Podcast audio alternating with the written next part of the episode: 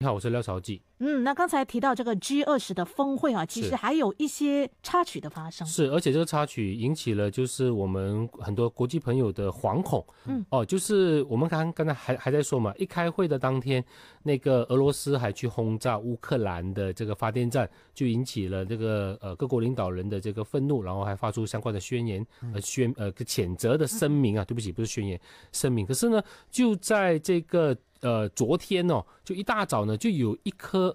俄俄国制造的导弹，嗯就在波兰境内，就是呃，就是坠落，然后发生爆炸，发发生了爆炸，导致了两人的呃丧生。而这个事情一发生的时候呢，就马上就就就上了国际传媒的头条。为什么呢？因为呢，这个将会是俄乌开战以来第一次有相关的导弹掉入到北约的同盟国里面去。嗯，还记得吗？我们之前谈这个俄乌之间，他们一直有一个很大的角力哦。乌克兰就是说，哎，我要加入北约，是那这个东西对于俄罗斯人是个巨大的挑衅，哦不可嗯对以，不不可以对啊，不可以。所以我现在要采取特殊军事行动，是然后来把这个乌克兰里面的反俄势力，包括泽伦斯基哈赶走，以确保就是乌克兰呢不要加入北约，这第一点。然后第二点，后来重新谈到这个乌克兰跟北约，对不起，乌克兰跟俄罗斯如果要和平谈判的话，之前乌克兰也谈也开出了一个条条件，就说乌克兰要保持中立，而不加入北约。所以你就知道北约对于俄罗斯而言是一个重大的一个周边的一个威吓。威胁，威胁。嗯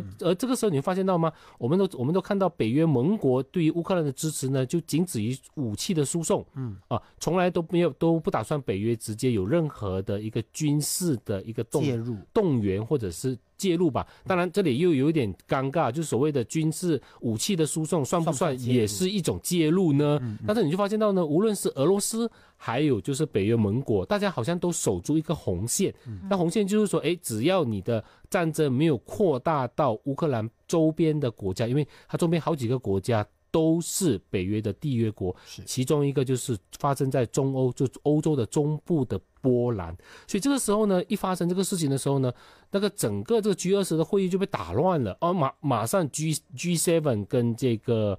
呃这个西不叫特朗普，叫做啊拜拜登，登，对，嗯整天把人家整天搞特朗普错，因为特朗普二零二四年要回来，那对回不回对来对，不一懂下子又被他的这 个这个这个这个比较新闻比较疯狂的样样子就上脑了，所以嗯假新闻是很讨厌的哎。对的，在进了脑以后呢，你很难把它清除掉。现在有没有是拜登，对，现在是拜登，对对对，然后马上就开了这个 G 呃 G G 七的 G7 紧急的会议。那当然，对于 G G 二十是个是个讽刺啦，对不对哈？哎，为为为什为什么在 G 二十的内部里面还有一个小团体？小圈圈对，这样，而且而且这个 G seven 反而好像是掌握了更大的一个实际的权利，无无论是对于全球的这个防务，就是所谓的军呃军事呃军事方军事方面的哈，那的确它是如此哦。而这个东西呢，它最尴尬的地地方就是目前为止，就是无论是俄罗斯或者是呃美国或者是北约，都采取一个很谨慎的态度，嗯。都对外都宣称说这是一个俄罗斯制作的导弹，而而且总统拜登呢也也提到说，从他的导弹的轨迹而言，可以排除是由俄罗斯来就是发射的。而俄罗斯的国防部也第一第一时间就反反驳了，说这个导弹不是我发射的。哎那这个情况就变成罗生门了。罗生门呢？到底谁谁发射对的？对对对，反正还是要有人发射嘛，对不对？不然那个导弹不会不呃嗯不会从天而降，对不对？所以现在的一切的情况就要留待波兰的这个调查的报告哈。所以各方现在都保持非常的谨慎，因为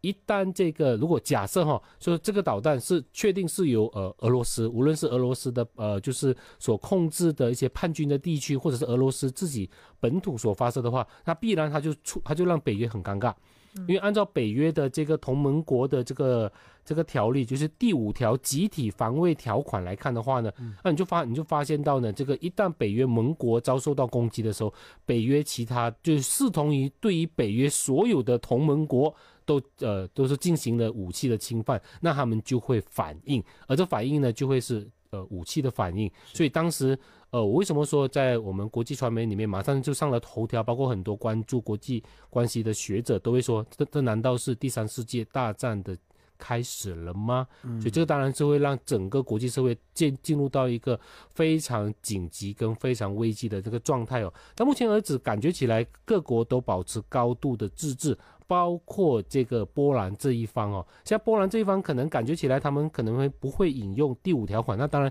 就涉及到你你最终的调查的结果是什么啊？目前为止还没有最新的情况。而另外一种可以可以那个引用的这个北约的这个同盟国的契约呃的条款是第四条款，就要求就盟国来开会。哦，那开会当然就是有各种各样的外交渠道的这个解决方式了嘛。然后给各位就是回忆一下，其实最近一次使用这北北约第五第五条条款的呢，正好是美国。那正好是九幺幺的时候遭受恐怖袭击的时候，当时美国就动动用了这个第五条第五条条款，要求各国一起去这个攻炸伊拉克。如果大家有印象的话，歼灭恐怖组织。对对对，当时呢，呃，当时的总统就是小布什。嗯，嗯，所以呢，这样的一个所谓的北约之间的条款，它可能是引起大规模军事呃动作的一个条款哈。当然，因为呃，毕竟乌克兰现在还不是呃不算是吧哈，就嗯北约的成员国还啊、不是所以呢，是这个条款不适用于乌克呃兰这个乌克兰跟俄罗斯之间的情况。可是但是波兰如果就调到波兰，波它兰就是不同了，对啊对，但问题是那个波兰的